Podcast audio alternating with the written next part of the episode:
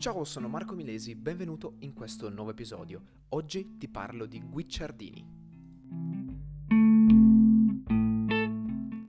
Guicciardini viene considerato da molti, anzi da tutti, come il progenitore della concezione moderna del ruolo dello storiografo. Quindi è una sorta di predecessore ma anche fondatore proprio di quello che poi diventerà il eh, ruolo, anche il lavoro, la missione dello storiografo, ovvero di colui che descrive la storia.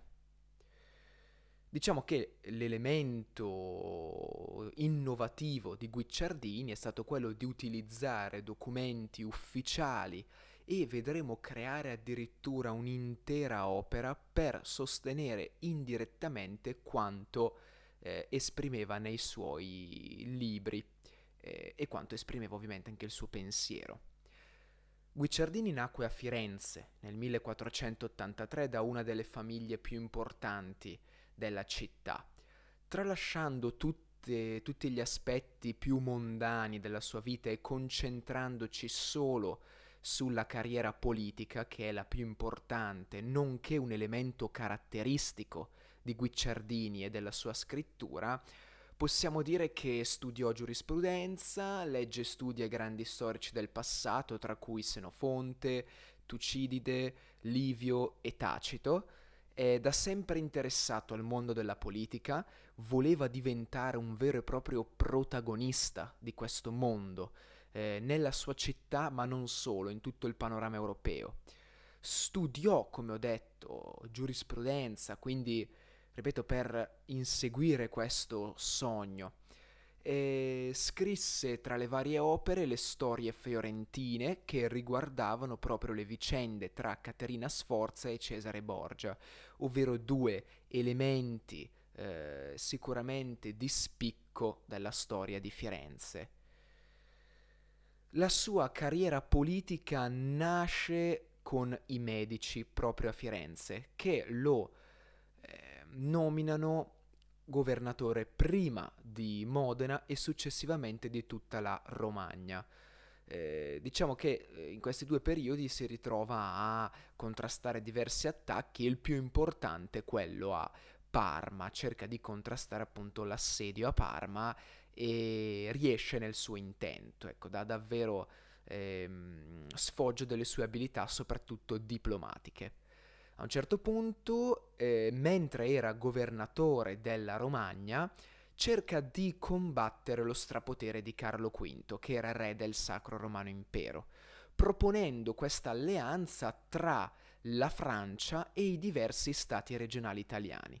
Ricordiamoci che gli stati regionali italiani erano frammentati, divisi, avevano interessi contrastanti, però contro Carlo V e il Sacro Romano Impero erano comunemente d'accordo. Purtroppo questo accordo venne soltanto formalmente firmato a Cognac, ma non verrà mai e poi mai eh, mantenuto o concretizzato. A Firenze nel frattempo viene restaurata per la terza e ultima volta la Repubblica costringendo eh, Guicciardini, mm, su base comunque volontaria, eh, all'esilio nella sua, villa, nella sua villa in campagna.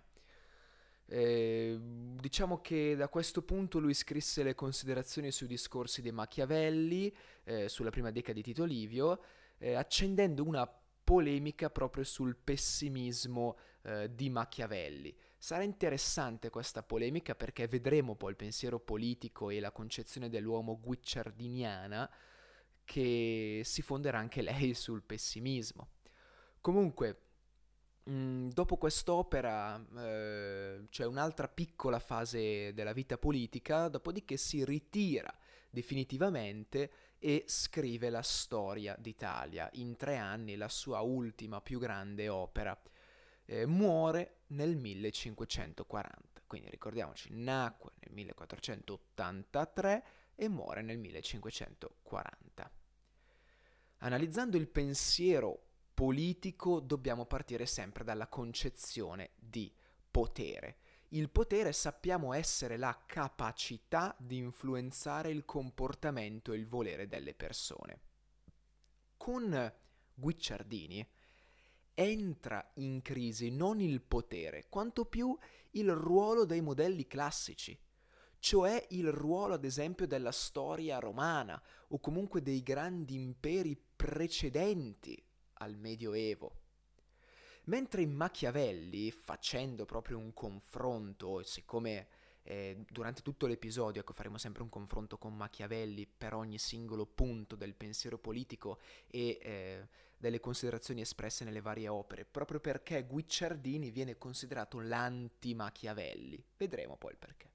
Questo è già un elemento di, eh, di senso, cioè Guicciardini mette in dubbio, diciamo, la eh, valenza, la veridicità dei modelli classici, mentre Machiavelli fonda proprio tutto il suo studio e tutte le sue considerazioni sul confronto con la storia.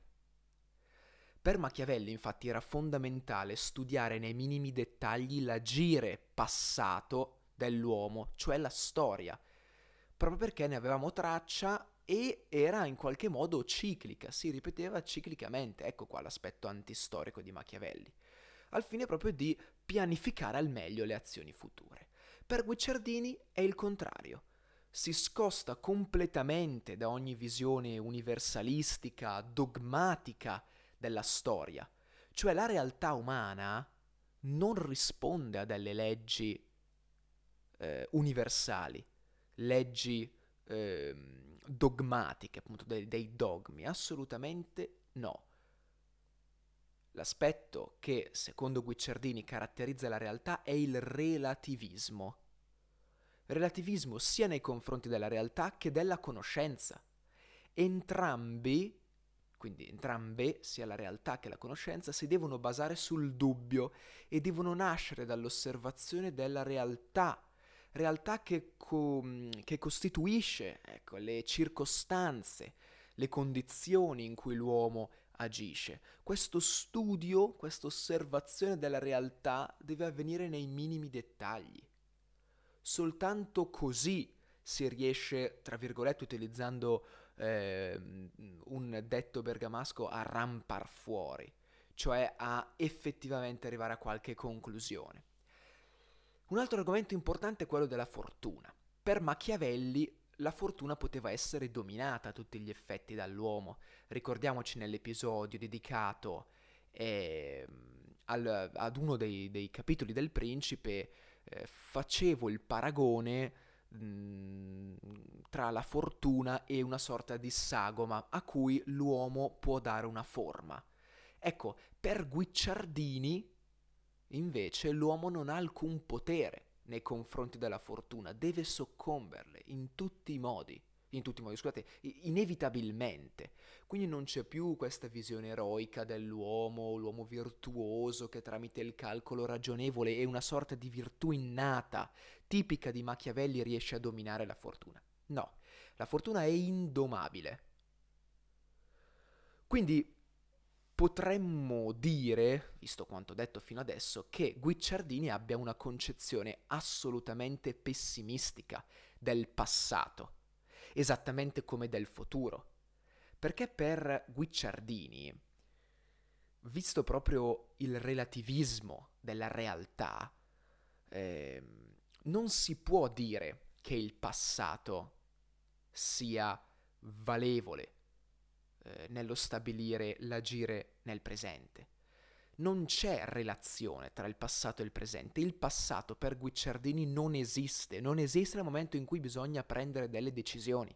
Esattamente come il futuro. L'unica cosa che esiste è il presente per Guicciardini. Vediamo ora la prima opera, nonché secondo me la più significativa non la più eh, importante, riconosciuta come tale, no, quella è la storia d'Italia, ma i ricordi sono di sicuro l'opera in cui si inquadra meglio eh, Guicciardini. Pensate che furono scritti i ricordi per non essere pubblicati, erano destinati solamente alla famiglia di Guicciardini e ai suoi eventuali discendenti. pensate che impiegò decenni a completarli.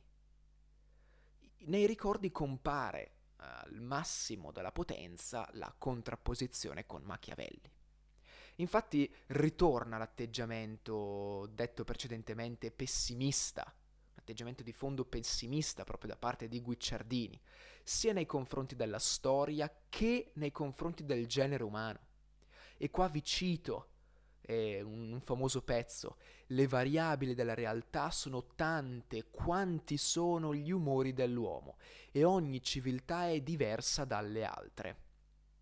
Ovvero in sostanza eh, le variabili della realtà, le circostanze, ecco qua il relativismo, sono tante quanti sono gli umori dell'uomo. L'uomo, adesso non dico che possiamo dire abbia infiniti umori, perché un range possiamo stabilirlo, però non è un range così chiaro, non c'è distinzione così netta, se non tra felicità e tristezza. Beh sì, però in mezzo ci sono un'infinità di sfaccettature e allo stesso modo vale per le variabili della realtà. Ogni civiltà è diversa dalle altre proprio per questi motivi e quindi, eh, sempre citando, sempre, sempre, oddio, sempre, insomma, citando Machiavelli, eh, cioè riprendendo quantomeno il pensiero di Machiavelli e l'azione di Machiavelli, diciamo che prendere la civiltà romana come esempio sarebbe quasi come prendere un asino per un cavallo. Non perché i romani siano degli asini in confronto ai cavalli, ma semplicemente perché l'asino eh, non può essere preso come cavallo, o perlomeno sì, dall'esterno con un'occhiata fugace sì, può essere preso come un cavallo. Ma se poi devi fargli trascinare qualcosa o devi farlo correre veloce, diciamo che eh, per l'uno è meglio eh, l'asino, per l'altro è meglio il cavallo. Ecco, su questo non c'è dubbio. Guicciardini insiste proprio su questo aspetto del relativismo della realtà e introduce un nuovo argomento, ovvero l'interesse privato, l'interesse personale, che lui chiama particolare. Il particolare fa sì che si abbia una visione limitata della realtà. Che cos'è però questo particolare? Particolare non è l'interesse privato inteso come l'ansia di ottenere ciò che ci fa più comodo, cioè la competitività. No, è qualcosa di molto più profondo.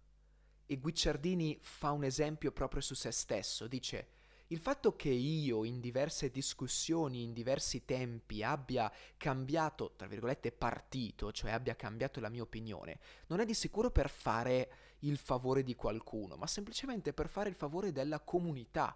Questo è il mio interesse personale. Quindi l'interesse personale non deve essere visto in una chiave universalistica, come invece mi viene in mente faceva ad esempio Hobbes, cioè l'egoismo. No, non è egoismo. Semplicemente ogni persona ha il proprio interesse ed è giusto che bisogni eh, perseguire il proprio interesse.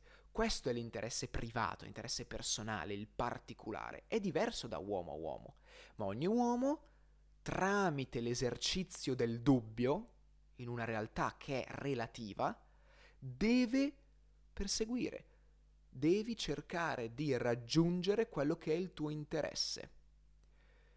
Tornando un attimo alla questione del dubbio, no? il dubbio bisogna averlo. Perché bisogna avere il dubbio? Perché la realtà è relativa, la realtà è mutevole, è anche ingannevole sotto, sotto certi aspetti. Vedremo poi la fragilità dell'uomo.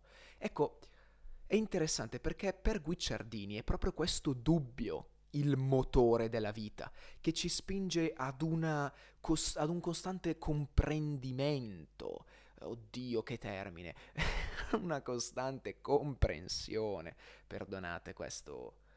Eh, come posso chiamarlo? Questa svarionata sull'italiano. Comunque, eh, ecco, il dubbio è fondamentale. Il dubbio sp- ci spinge alla continua ricerca e al continuo apprendimento non comprendimento. Vabbè.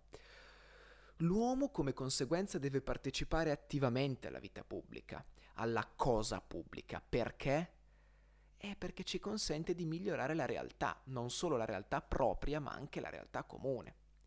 non ci si può neanche affidare alla provvidenza, alla religione o alla storia. Ecco, la storia l'abbiamo già visto, ma in particolare anche alla provvidenza e alla religione. Perché? Perché non possiamo pensare che la provvidenza e la religione possano risolvere i problemi dell'uomo presente. La realtà non ubbidisce a delle leggi universali. La realtà è imprevedibile, è mutevole. E questo quindi non deve portare l'uomo alla, potremmo definirla, letargia, cioè al dire, ma sì, tanto io cosa posso fare? Posso farci nulla? No, anzi, deve motivare l'uomo. Facendo un altro confronto con Machiavelli, ehm, Guicciardini afferma che quest'ultimo, ovvero Machiavelli, eh, abbia una vita, una concezione, una visione eh, illusoria sia della vita che della storia, in quanto Machiavelli pensa che possano entrambe rispondere a queste leggi universali, no? Eh, in realtà mette oltre alla vita, alla storia, mette anche la religione. Cioè Machiavelli pensa che rispondano a queste leggi universali, che quindi semplicemente analizzando il passato possono essere determinate, così da prendere migliori decisioni. Per Guicciardini no, non è così. Per Guicciardini è meglio fare un'opera di disillusione, ovvero cadere dalle nuvole, mettere i, ben, i piedi ben per terra e analizzare le cose per come sono. Questo è un altro aspetto fondamentale. Per comprendere la realtà serve, e qua ecco un altro argomento, serve la discrezione per Guicciardini. Cos'è la discrezione? È la capacità di valutare il reale, scegliendo di volta in volta le situazioni migliori. Questo perché? Perché l'uomo non ha certezze. Si deve confrontare con se stesso, con la propria precarietà tutto il tempo perché non ha punti d'appiglio stabili. Ora, tornando alla mm, critica del futuro, e rimanendo anzi anche un po' su questo argomento della, eh, dell'incertezza sia della vita dell'uomo che della realtà proprio in cui opera l'uomo, Guicciardini critica il ventiseiesimo capitolo del Principe di Machiavelli, l'ultimo, in cui Machiavelli stesso profetizza l'arrivo di un principe nuovo in grado di concretizzare e attuare quanto riportato appunto nel principe. Per Guicciardini ogni tipo di profezia legata al futuro non ha alcun tipo di valore. Perché? Perché, lo ripeto per l'ennesima volta fino allo sfinimento, la realtà è mutevole, la realtà è in un certo senso imprevedibile, anzi è proprio imprevedibile. Oltre a questi temi vengono affrontati nello specifico i temi delle istituzioni ecclesiastiche e della fede. Pensate che Guicciardini non fa sconti neanche alla religione. Giustifica positivamente la fede, in quanto dice che rende gli uomini ostinati, non gli fa perdere eh, di sicuro il, la speranza, ecco, non gli fa perdere la voglia di fare. Però Guicciardini vede e giudica negativamente eh, la, la, fede in quanto sì, ok, garantisce ecco, la voglia di fare, ma la devia. La devia verso, eh, verso azioni che lui definisce effemminate. Devia gli uomini da quelle che sono azioni virili, tipiche dell'uomo come maschio utilizza proprio il termine effemminare gli animi, questo fa la fede. Su questo potremmo avere tanto da eh, argomentare, soprattutto eh, parlando di questa sorta di, non pregiudizio, però questo, questa idea comune del, dell'animo effeminato quando non compie azioni forti, come se la femmina, la donna non fosse tanto forte o tanto capace quanto l'uomo di fare azioni forti. Ecco, qua potremmo davvero argomentare e avere un bel dibattito con Guicciardini stesso, che di sicuro però non scrive questo perché voleva dare contro le donne, no, scrive questo per rendere l'idea, per utilizzare una metafora che fino a prova contraria è comprensibile anche al giorno d'oggi. Rivolge parole dure eh, verso le istituzioni ecclesiastiche e in particolare verso la loro corruzione. Siamo nel periodo della riforma protestante. Infatti Guicciardini si schiera apertamente a favore della riforma protestante, dice, o perlomeno delle argomentazioni di Lutero, non della riforma, eh, perché eh, la riforma la vede come una sorta di pestifera dottrina. Utilizza questi due termini nella storia d'Italia per definire. Però dall'altro lato dice: Ma sì, Lutero comunque ha degli argomenti corretti, cioè Lutero vuole riportare la Chiesa a quelli che in inglese si chiamano old standards, ovvero gli standard antichi. Ecco, vuole riformare, riportare la Chiesa ad uno stato antecedente.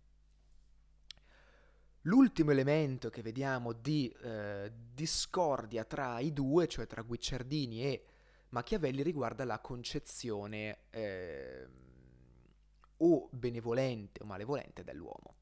Per Guicciardini non tutto è pessimo, attenzione. L'uomo è per natura inclinato verso il bene. Questo ce lo dice chiaramente Guicciardini ma a causa della sua fragilità interna, e a me viene a dire anche fragilità esterna in cui vive più che fragilità, imprevedibilità del mondo esterno, fa sì che venga resa facile la deviazione verso il male.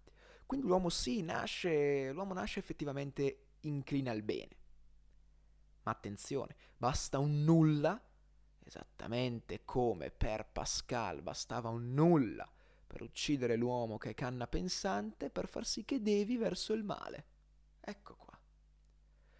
Questo appunto entra in contrasto con Machiavelli, che invece ha una concezione totalmente negativa dell'uomo, come egoista, come interessato solo ed esclusivamente alla propria condizione, al miglioramento della propria condizione, ai propri fini, fini individualistici, egoistici. Concludiamo l'episodio parlando brevemente della storia d'Italia, che a differenza dei ricordi era destinata alla stampa, scritta in tre anni, gli ultimi per di più della sua vita, eh, descrive tutti quanti gli eventi eh, e le persone che si susseguono dalla morte eh, di Lorenzo il Magnifico avvenuta nel 1492 fino all'elezione a Papa di eh, Paolo III nel 1534. Guicciardini cerca di concentrarsi il più possibile sulle cause e sulla realtà e sulla realtà dei fatti. Riprende molti temi, specialmente quelli della fortuna, esplicitando ulteriormente come l'uomo sia l'autore dei propri successi e dei fallimenti, dove però la fortuna gioca sempre comunque un ruolo importante, l'uomo non può cambiare potremmo dire la volontà della fortuna, ciò che determina la fortuna, però può adattarsi.